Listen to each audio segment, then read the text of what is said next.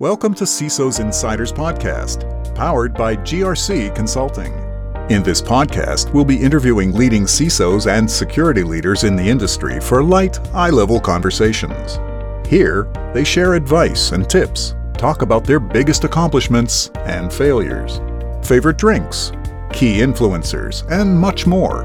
We encourage you to walk away with at least one insight that will help you better yourself or your business. Thank you for joining us, and we hope you enjoyed today's episode. For more content, please check us out on social media. Welcome, everybody. In today's episode, I will be speaking to Mark Ashworth, a Senior VP and CISO at First Bank uh, out of St. Louis, Missouri, I want to say. St. Louis, yep. Missouri, yeah. Um, Mark has been in the industry for 25 years, uh, dealing with both cybersecurity, physical security. I think prior to that, uh, you had a few roles in the IT and security architecture space. You you were a part or, or even led a business and departmental strategy. Uh, you, you're involved in budgeting, project management, management, and I have seen you as a public speaker in, in on multiple videos. You're mm-hmm. also a member of the St. Louis chapter of InfraGard and a lifetime member of uh, FBI Citizens Academy.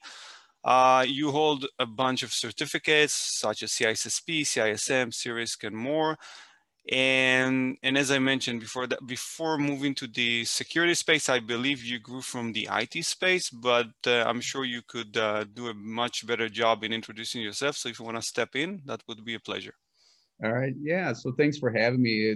Uh, be glad to, uh, you know, talk here. So, um, yeah, I started off actually in development in the mid range on the AS400 and, and then moved my way over into uh, server management and PC desktops and networks and uh, eventually uh, started maintaining and, and help deploying and architecting in Fortune 500 companies uh, and then settled into healthcare for about a half a dozen years, a little bit more, and then also in aerospace before getting into uh, into finance here with the banking.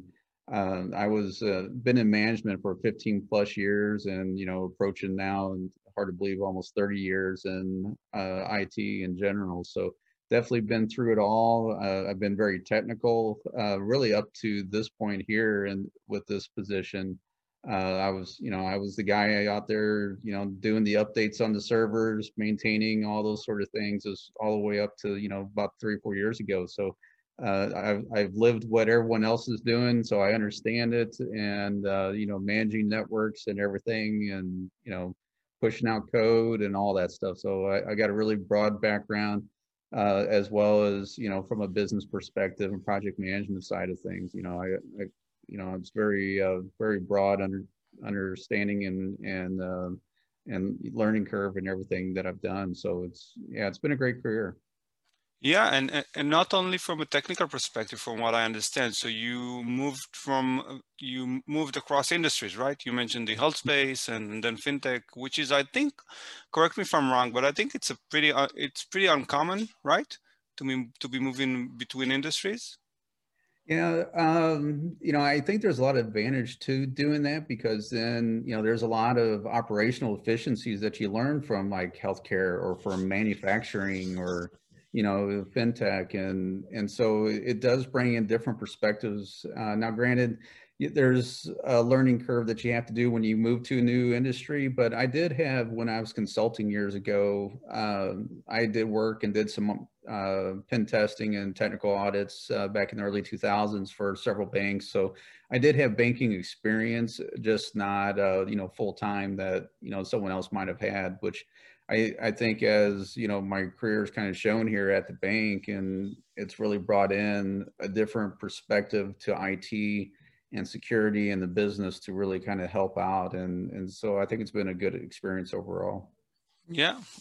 Okay. Uh, and thank you for that introduction. Uh, I really, uh, usually I like to start with a couple of icebreaker questions here. Um, my, my, my signature to are, uh, are around your marital status and your favorite drink.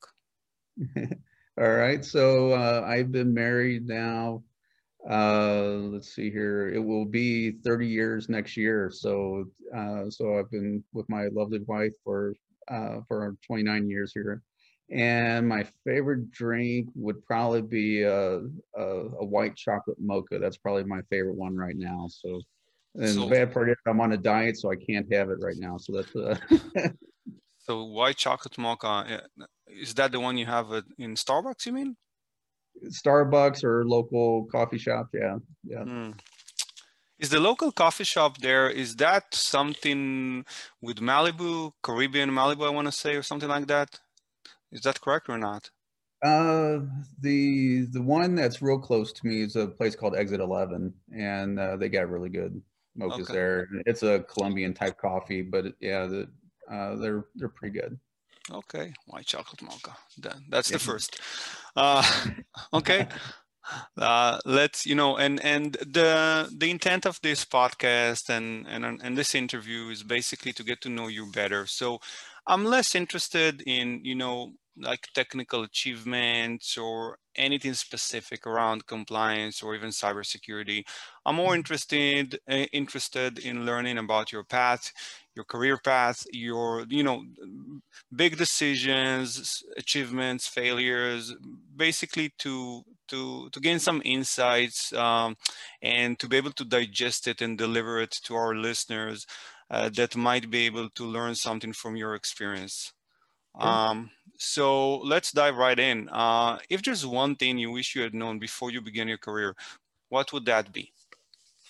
So plan for five years at a time because really, you know, and, and you would hear the question during the interview, you know, what's your plan in five years? But your life's going to change, your career is going to change, your interest is going to change as you get into your career and you start looking you know, when we were talking about my background earlier, I started off in development. I thought development was like the coolest thing. And then I w- got into consulting and I was doing development and consulting. But then I started uh, going to different clients and learning uh, about their networks and deploying servers and working on PCs and learning about their businesses. And then I got to the point where I couldn't sit still eight hours a day coding anymore. That just bored me. I, I liked that, you know, that constant uh, uh, exposure. So, and then, you know, and then I eventually made it into management, but then I stayed, you know, technical and learning different things, deploying different things. So, you know, plan five years at a time. Your life's going to change both personally and professionally. And so to expect that you're going to be doing the exact same thing for 30 years, don't, don't plan on that that's one of the questions I keep asking my, the, um, you know, before I onboard employees, I, I used to be asking that, like, what's your plan for the next five years? Or where do you see yourself in five years from now? Mm-hmm. Um, because, yeah, I, I do feel that on one hand, I do feel that you can't really plan like uh, 30 years in advance, but I do, I personally, I do believe in, in long-term goals, in long-term goals. Uh, I, I believe that once you have a goal, you, you know, you keep, you keep striving to to reach it basically mm-hmm. uh, but uh, and if we could uh, touch on your biggest failure and what did you learn from it could you could you nail it down to like a single one or a couple of those yeah i think my biggest failure was i worked in a, a a couple of hostile environments. One of them was very politically hostile environment, you know, so they were pulling me one way or another and the other one was uh, uh, just you know it was kind of one of those where if even if it wasn't something that uh, could easily be controlled there was always someone coming into my office and yelling because the systems were running you know it took two seconds to click versus one second to click you know that's that's sort of goofy things. And it was just really hostile and just not recognizing that and getting out of that sooner. I think that was probably one of my biggest failures and you know and hoping that if I'm ever in that situation again, I recognize it soon enough to actually get out of there.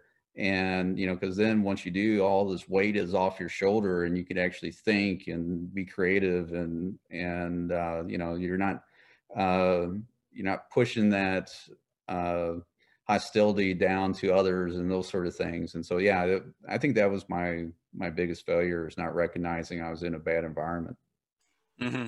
Okay, so the, the failure was not uh, the fact that you were working in a hostile environment, but the fact that you didn't get out soon enough, right? Right. Yeah, yeah. I, I didn't recognize it until it was I was in way too deep. Yeah, uh, I get what you mean, and and that was in a, in in in one of your position uh, in the IT space, right?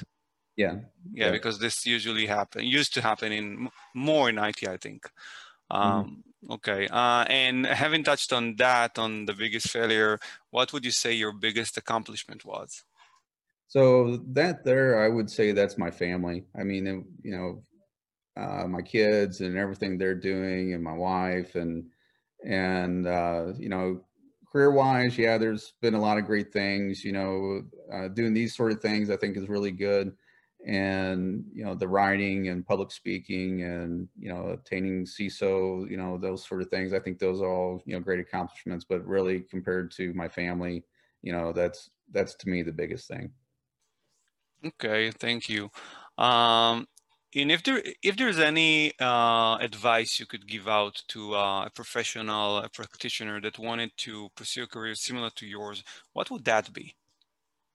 So there's there's a couple approaches from you know being like a CISO, and some of them are very business oriented and uh, not very technical. And then there's the approach kind of I took. I was very technical and with management background and and going that route. So, you know, myself, if if you are uh, uh, an analyst or an IT person or wherever you might be in your career, uh, you know, you need to learn about the business. You need to stay up to date. Uh, security changes on a daily basis. You know, development changes some, but not very often. There's, you know, and some people might argue with me on that IT itself changes at a fairly rapid pace, but security changes daily.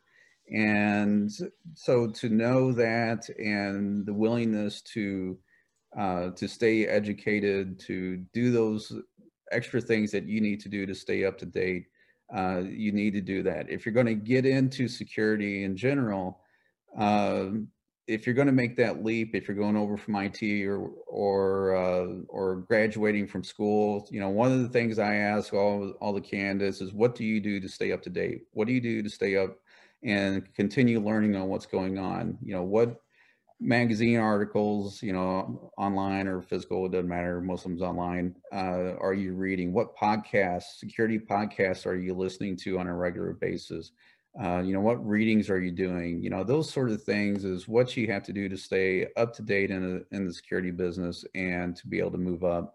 And then, you know, always keep the business in mind first. So we don't want to be a uh, a hamper to the business, but we want to enable the business to continue to grow, to do the things that they need to do. But we just need to make sure that it's done securely. And so, uh, you know, it's not, it shouldn't be that office of no. And if it is, then you're probably uh, not very well liked within the, the business from that perspective. So. Yeah, and that's very interesting. But let me ask you that this. Um, so, when you interview a potential employee or, or, or a potential candidate, actually, so would you be more inclined to to hire someone that knows more about the business in your space or would you actually think it's beneficial for someone outside of the industry? And as you mentioned like you moved across industries right? You were in the health space before moving to the banking industry. So would you think would you think that is actually an advantage or do you would you feel that you need someone that had some eh, expertise in, in the banking industry well, I think the answer is it depends on the position, right? So if you're doing someone that is, if you're hiring or interviewing someone that is very heavy in the fraud side, you would want someone that's more in the banking business and understands the different types of fraud that's occurring in yeah. the financial sector. But if you're hiring an analyst that's looking for, you know, anomalies on the network and that's where, as long as they have some sort of technical background that's associated with the position, it doesn't matter in my mind whether you were in financials or or in or in manufacturing or wherever so it's it's more about what your drive is you know what's your passion for security and uh, your willingness to learn. And then next would be what your technical skills are uh, to get into the position. Okay, thank you. Um, and what do you feel about the tension between, you know, being a CISO? Uh, oh, okay, let me rephrase. What do, what do you feel about the tension between information security, cybersecurity, and compliance and IT? and specifically around the potential conflict of interest of someone holding a position of a CISO uh, intermingled with IT responsibilities or either reporting to an IT function? So uh, there, there's a lot of there's a lot of synergies there, and you know, you can have an argument that the CISO should report up to risk or should report up to uh, the president of the company or to I, uh, the CIO. And there's advantages and it depends on the organization and the culture and the, the overall structure off there. Uh, my personal opinion is that it should be reporting either to the CIO or to the president of the organization. And as the organization grows, then it probably the CISO should probably report up to the president because there's there's oversight that's being done across the organization and the uh, everything is technical in in the companies anymore. You know, there's there's you know really uh, very parts, very few parts of the business that has not, that IT doesn't have some sort of influence over. So to work, having that relationship with the CIO and to be able to work with uh, the IT group to make sure that there's proper governance there and reducing the risk in IT, as well as being able to work with the business groups and reduce the risk there and or provide governance around the risks that could happen that's associated with it. And it, it also depends on what sort of areas that the CISO is uh, responsible for, uh, whether they have privacy in there, uh, compliance, uh, maybe physical security, you know, all those different areas uh, are, you know, could roll up to the CISO and it all depends on the organization and the responsibilities too on, on really where that structure uh, should go to either which way the CISO should have some sort of either dotted line or something to the to the board yeah. and should have a, a, a seat or necessarily not necessarily a seat if but it all depends on the organization again uh, but should at least have a voice with the board and the board should be talking to the CISO about those risks and uh, around it because cybersecurity is one of the, the number one things out there that's going to affect the uh, organization. Yeah, and you actually answered my next question because I was about to ask you because you mentioned that you know uh, you a CISO can and might be um, might be a subordinate of the CIO, but then you, my next question would have been okay, but then how do you make sure your voice is heard mm-hmm. with leadership? So yeah, I, I, and I completely agree with you on that.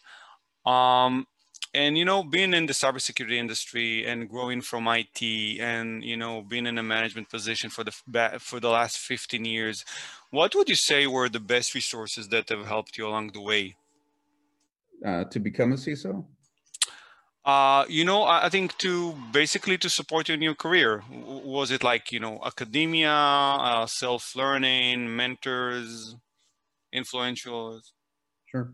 For me, it was a lot of uh, self-learning, and um, I was one of the one of the first in the state of Missouri to get CISSP years ago. And unfortunately, uh, back then it was harder to get the CPEs. And so I let it expire and, and, I had to take that test again. So that was my drive to get back into security because it was something that was kind of hanging over, over me. And uh, so maybe that's one of my biggest regrets there is letting that thing expire. But, uh, but um, you know, so once I got that, I was just in, you know, a full, you know, like a train wasn't going to stop and I was going to keep driving more and more into security and got the CISM and CRISC and, and uh, I did security plus to help encourage one of my teammates and stuff. And so, um, and really that's what got me into IT in the first place was security. And I kind of lost track of that over the years, getting into management and, and staying in IT and, and so you know just bringing that back because that was really where what really drove me you know the the movie WarGames that i walked out of the theater and i was like that's what i want to do you know? So that's uh you know and so that's really where you know it kind of all started and and i'm just glad i you know came full circle and got back down and around to it so. What's the one common myth about your profession that you want to debunk I think uh, some people might think IT or security is easy, and it's not. You know, I, I think uh, people think that it's, uh, uh you know, you go in there and you get your degree and you're done, and, and uh, but you know, there's you have to stay up, you have to keep learning, and the other thing too, you got to you got to have thick skin. I mean, it's kind of one of those things where, um, you know, they you don't uh, your teams themselves might get a lot of kudos, but you usually hear more negative things than you hear uh, uh, positive things about IT, right? Uh, from the company, and you know, so it's it's always IT's fault, those sort of things, and uh, you you'll hear some that are appreciative, and uh, but for the most part, it, you know, you have to have thick skin. So. Yeah, so IT and security is not easy, and you have to have thick skin and yeah, but, and I think it's I think it's relevant both for uh, cybersecurity and NIT, right? Mm-hmm. Um, because you, you get a lot of uh, heat, uh, and it doesn't matter like what you do. I mean, uh, I'm not saying all the time, but uh, I have seen it happen a lot. Um, c- can you share your thoughts about the main concerns that CISOs nowadays have in general well, I think one of the one of the things out there right now is protecting the remote workers. You know, with every over the past year, the change and shift in business and everything. Uh, the uh, um, you know, it, depending on how prepared and what controls you had in place, remote remote workers are providing new efficiencies around that. I think is is critical. Um, and the other, you know, the overall threat landscape is continuing to grow and uh, the fraud and scams are continuing to grow. And so it's uh, really keeping up with those areas and ransomware, uh, you know, making sure that your environment is as protected as possible and pre- preventing uh, lateral movement. I, you know, those are all, I think, big things to be worried about right now. Yeah. And what about supply chain, by the way? Yeah, you know, supply chain, that one's, you know, that one's a, a difficult one, but if you put in the right uh, segmentation policies and, uh, you know, maybe micro segmentation in order to try to reduce that risk of a compromised supply chain uh, attack like SolarWinds, uh, that's going to reduce your risk, but there's not really a single silver bullet that's going to really, you know, stop that from happening. Yeah, of course, there's not. Um, okay, and um, can you can you uh, share a bit about your daily routine, like where you get your where you get your updates from, like if you have any favorite blogs, podcasts, newsletters, etc. Yeah. So um, I listen to a lot of podcasts. I also check, um, you know, a lot of the business, you know, the regular sites, your Fox, CNN, those sort of things too, just to look at you know updates from a business or uh, what's happening uh, in the political environments because the physical will affect the virtual. And so knowing that something's happening over Iran or Russia or China can help lead to, um, you know, what type of attacks that, you know, you might experience. Um, you know, Krebs on security is a good one. SC magazine's a good one. ZDNet, Bleeping Computer, all good sites. Uh, CIO Review, um, and a few others uh, along that line. Um, security Now is my favorite podcast with uh, Steve Gibson. Um, and he's one that probably I've listened, that's one I've probably listened to the most over probably the last seven, eight years. So it's uh, a good weekly podcast. Uh, ISC Stormcast is another good one, uh, and uh, which is done by SANS. Uh, there's Hacking Humans. Uh, that's a good one. The CISO series uh, is another good one. Defense in Depth, which is part of that. I, I, recommend all my vendors if you want to better learn on how to, you know, work with the CISO or CIO. The listen to the CISO series vendor relationship podcast. Uh, blogs, I really don't read a lot of blogs or anything, but it's more of the newsletters and um, uh, alerts from you know US CERT, those sort of areas.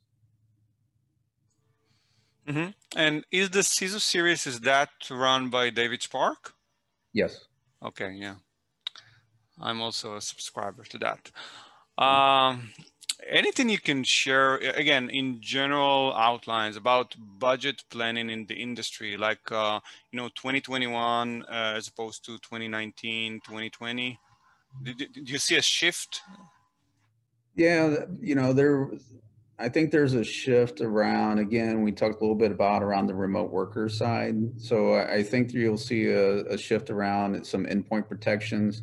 Also um, uh, depending on how long this is going to last and what maybe the organization uh, decides on for, you know, how permanent remote workers will be, uh, shoring up, um, uh, you know, VPN type of access or remote access into the systems. I, I think there will be a, a, some budget changes or planning that'll be done around that to, uh, you know, maybe look at um, uh, you know, some of the SASE type of solutions to make it easier, always on VPNs, those sort of uh, technologies. And, and then the associated forensics and IPS that and IDSs that'll needed to to help monitor for that. Sure, and and actually, I have a follow up question on that. What's your take on on what's going to happen? Do you think you know companies will move into a hybrid model then, like allowing uh, employees to stay remotely for for partial time, like for, for part time then? Yeah, I think uh, I think the one thing that is was easily figured out was that the myth that people that companies couldn't be efficient working remotely. I think that's been blown away, right? I think a lot of I think a lot of companies have figured out that hey, you know, that we are as efficient, if not more efficient, because of it. I think at least in the short term, maybe in the next five years, there will there will probably be less in office space or office space that's going to be required. Um, it could be a. I think there will be some workers that will probably be permanently remote, and then others would be in a hybrid mode, and then uh, probably a smaller percentage will be actually in office uh, going forward. At least, you know, I, I think this is going to be a cycle type thing. I think there's this is probably going to be a you know a, a two to five year where this is going to be pretty heavy remote, and then probably in five years it could be all back in the office. You know, again as uh, you know. COVID's forgotten about and and everything else, and you know, hopefully we forget about COVID and and uh, you know, 2020. So. mm-hmm and uh, and you know that's interesting because f- for us when we were founded 12 years ago we were actually a 100% remote company. And then mm-hmm. after a few years we took up our first space. But then uh, and, and, you know now for the past year and a, almost year and a half now we, we've been completely remote. Uh, but um, but yeah yeah th- that's interesting. I mean it's interesting to see what will happen with that. Mm-hmm. and um, and I wanted to ask you another follow-up question about the maturity of the industry. Did you feel that uh, our industry, like cybersecurity and compliance, you think it has matured tremendously? Do you think do you think we still have like uh, um, a lot of work to do, or uh, where do you position ourselves as an industry right now? Yeah, I think I think we have matured over you know the past few years, especially there's still a lot of work that needs to be done. Um, you know, I, I there's such an influx of products that's out there, and I think uh, there's going to be I think there's going to be some consolidation that's going to occur. Uh, you know, the the endpoint side of thing uh, of of monitoring and protection um, I think Microsoft is going to be incorporating a lot of those basics into their Windows Defender product more and more. So I think you're going to see less of that. And then it's going to be more around providing additional forensics uh, and uh, observation of what's happening on the endpoint while Microsoft is bringing in, you know, better application control features. They have some in there right now, but you know, nothing to the level of uh, McAfee Solid Core, Carbon Black uh, Protect, or anything along that line. I, I, think that's going to continue to merge. much like they've done with antivirus, you know, they've, you know, Defender's probably, you know, it's up there just with the top of all of them from an AV standpoint. Um, and, you know, with their ATP solution, now they have EDR capabilities and XDR capabilities. And as more and more goes up to the cloud, having that overall exposure is going to continue. So um, I think there's going to be a lot more in the uh, the ability to analyze what's happening. And I hope there's more maturity and options around, uh, you know, the SIEM type of platforms and capabilities, because as the industry is changing to these XDR formats to be able to get better, uh, better analysis uh, in there, because no matter what, SOC needs to have you know, some sort of single point to be able to do that monitoring, do the analytics, do the, uh, uh, have that intelligence of what's going on in the enterprise. And you can't have them going to multiple different places to, uh, to find that data uh, because you're going to miss something. So having that one stop application to, to pull in all the analytics of traffic and logs and, and user behavior and device behavior and all that sort of things. I think that's I'm hoping that's where we continue to mature at because right now I think it's lacking.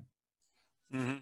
Okay, so in the sense of uh, you're you're speaking about consolidation of of aggregators and and basically you know uh, consolidating of those specific products that are related to the endpoint then to make it easier to analyze and digest information that you intake, right? Right. Yeah. And when I'm saying endpoint, not just the PCs, laptops, but servers. Servers you know, as well yeah uh, PAS, you know, all those things, getting wherever there's, you know, systems running uh, that's, you know, connecting to the network, getting that analytics, I think is critical from a, a, a SOC perspective. Okay. Um, thank you. And mm-hmm. fortunately, the noise outside subsided, subsided a bit. But um, so I wanted to ask you a couple of questions about, uh, you know, vendors. If you mm-hmm. put yourself in the shoes of a vendor just for a moment, what is it that you would do when looking to engage with a new customer? Yeah, you know, I, I know the vendors are under, especially in the startup companies, are under a lot of pressure to, you know, get the sales and, you know, get the contacts and stuff. But really, I, I for me, the the more successful ones are the ones that are building the relationship first and not just trying to sell something. Uh, you know, if a vendor is reaching out to me on LinkedIn, you know, a lot of times, you know, the first thing, you know, it's not even hello, here's my product, here's what, you know, you need this, I need 15 minutes of your time. And, and, uh, you know, I, I don't have 15 minutes for 100 vendors that reach out to me every day. Right. So, um, so, you know, provide, if you're going to do that, provide the information on the product. And then if, if the, CISO or the manager or whoever is you know dealing with that, uh, they have the information available to them then at that point and, and can uh, reach out if they have something on there. Uh, but don't assume that you know what their problem is when you haven't even talked to them. So uh, you know build that relationship first, and then uh, then the sales will come. So some of my favorite uh, salespeople, you know, when we meet you know, we don't even necessarily talk about uh, business, but then when uh, when I need something, they're the ones that I'm going to to say, hey, do you have a solution for this or do you have a solution for that? And that's whenever they get the sale then. Mm-hmm. So build the relationship first. That's your uh, that's what you you would do. Um, and you know, out of all those sales pitches that you encounter, is there like any one or two that really stood out? uh, I mean, in boy, in in being most annoying, I forgot to add okay. that. yeah. So uh, yeah. So there there's two of them that I get very frequently. Uh, one is whenever it's the first time they send me something, but they will make it sound like it's the you know the sec that I, we've talked in the past. And yeah. I've never even heard of your product, so how could we have talked? And they'll even have it, you know, in the email, the cold call email. They will have it as a a reply, you know, RE in the subject line. And it's like, okay, well, no. Um, and if it's, you know, the third, fourth, or fifth time you're having to send me an email and I haven't responded, I'm not going to respond to you at that point.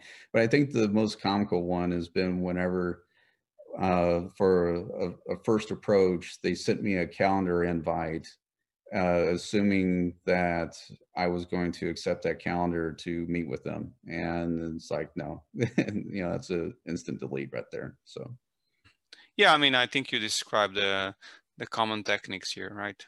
Mm-hmm. Um, so what is it that you are then looking for in a vendor? And I think you answered that partially. Uh, I'm assuming it's around building relationship, but uh, if there's any like you know specific story you, you wanted to share about that. Yeah, you know the I think the the best vendors that I work with they're they're honest. That you know they'll if their product that they're selling doesn't meet my needs, they are upfront. They don't waste my time. They don't waste my team's time uh, you know, it's not high pressure. You know, the last thing you want is a salesperson that feels like they're a used car salesman, right? And there's a lot of those out there. So, uh, you know, you don't want that type of pressure off of it. And, um, you know, and just just integrity with the the company. And if if the salesperson, whether it's a VAR or whatever, uh, is upfront and you know if they have the right solution they tell you or if it if it meets your use case and those sort of things and then uh, you know trying to get you the the best price so uh, you know saying that this is your this is the only price that we can get uh, that's probably probably not a good answer and you're probably not going to you know get a lot of sales there. Uh, you know there's we all know there's a retail price there's a end of quarter price there's a end of year price right? So just be upfront about that and and uh, you know because if, if you're wanting to sell something you need to be looking at it as a partnership and to try to rake me over the coals on pricing is not going to give you a long-term thing especially if it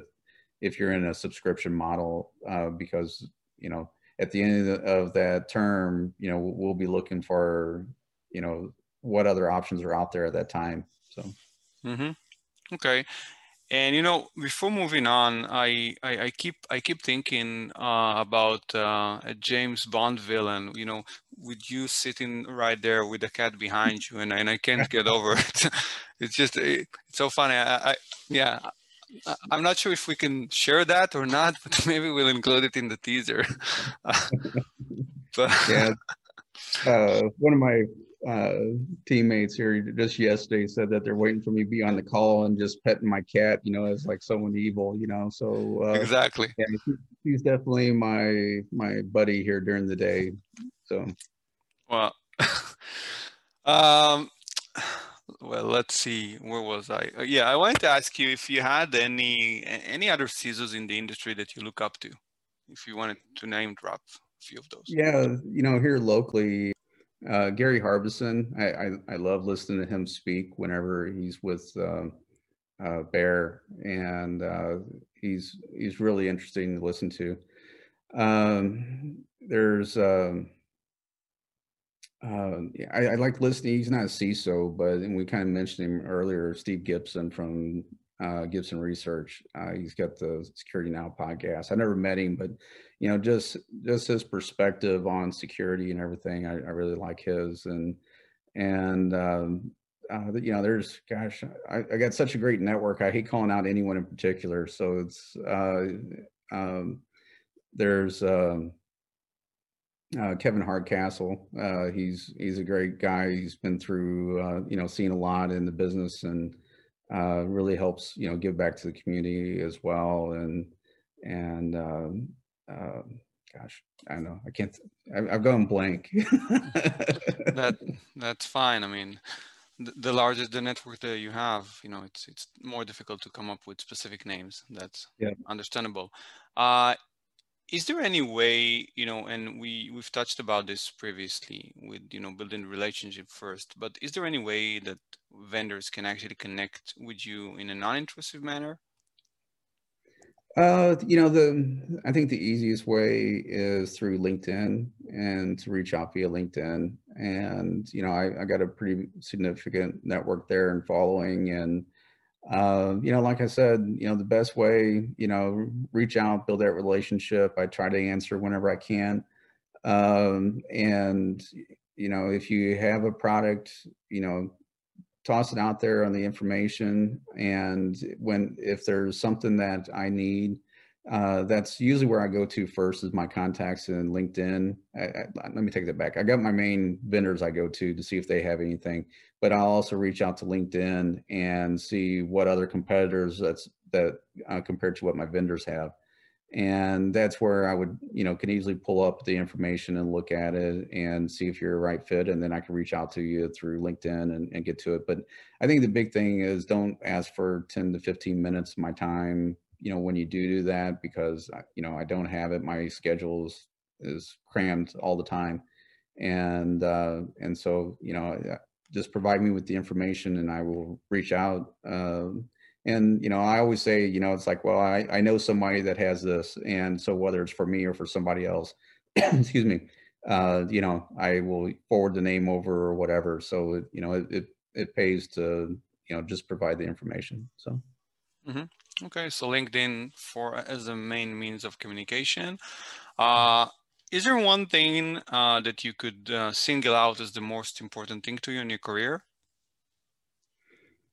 Um, I think the uh, not saying no has been the biggest thing. You know that uh, when I've had an opportunity to come across of you know hey can you do this? And if i knew it or not i would say say yes i could do it. And you know there was especially in consulting you know the way i learned so much so quickly was i would always say yes and it'd be like you know two days before having to do a job and i'd be reading everything i could to learn about it and you know spinning up a test environment or whatever it was. And so you know just that constant learning and and really just trying to tackle everything i could and and I think that's been the biggest thing to help drive me forward.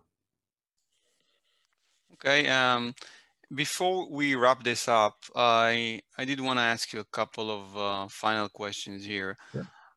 Uh, is there anything you've read or listened to recently that has inspired you? And I know you mentioned, you know, some podcasts, uh, but is there any any anything that you wanted to like single out that you could, uh, you know, you could say about that was very inspiring to you lately?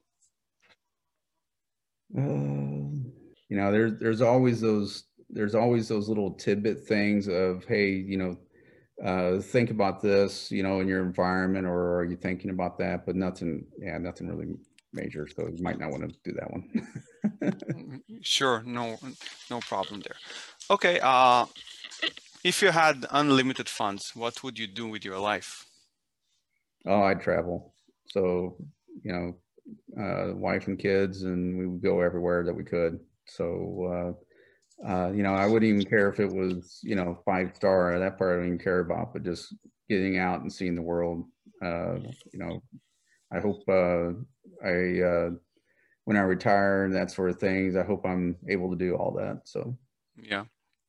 Did you travel extensively? We've we've traveled some, yeah. So we've traveled some, but definitely would like to travel more. So especially yeah. after COVID stuff, you know, really, I think like a lot of people really itching to get out, but uh, you know, we want to be cautious when we do. Yeah, well, soon I think in the U.S. Not sure about Europe. It's probably going to take some time before they they're back on their feet. But um, and definitely, you know, places like I don't know, like Thailand or Southeast Asia. I I presume it's going to take a few years uh, mm-hmm. but but hopefully soon we can get on the we can get on the road again. Um, okay, Mark, uh, I think we're just about to wrap this up. We're almost at the end of, of our time. And thank you so much for joining me in this podcast. Uh, it was a pleasure speaking to you. Uh, hopefully, you know, some of your answers would resonate and some of uh, the listeners out there could learn about your path and maybe even learn from your experience. So thank you again for joining. Thank you for having me. Yeah.